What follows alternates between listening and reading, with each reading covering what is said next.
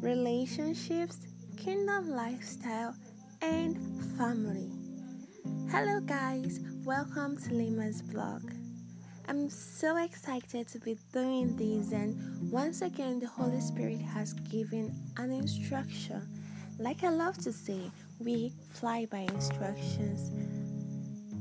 If you're here and you're listening to me, I love you to take a pause because I want to say a big thank you to you for always loving what I do, for always liking all the things I've written, for commenting and for sharing, and for taking this big step to join me here today.